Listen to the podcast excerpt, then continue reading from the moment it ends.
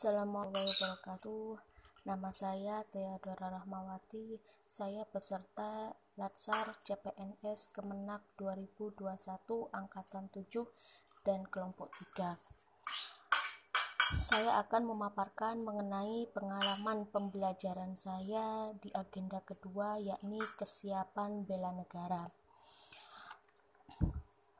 Pengalaman saya dalam pembelajaran tadi, saya mendapatkan banyak sekali tambahan materi dari Widya Iswara atau narasumber mengenai kesiapan bela negara, walaupun e, ketika di dalam MOOC atau pembelajaran mandiri telah ada modul mengenai e, bela negara.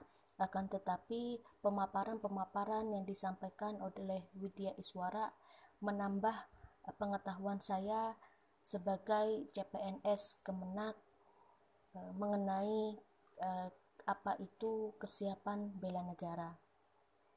Yang kedua, adapun kesiapan bela negara haruslah totalitas untuk mengabdikan diri kepada negara dan bangsa dari berbagai ancaman multidimensional.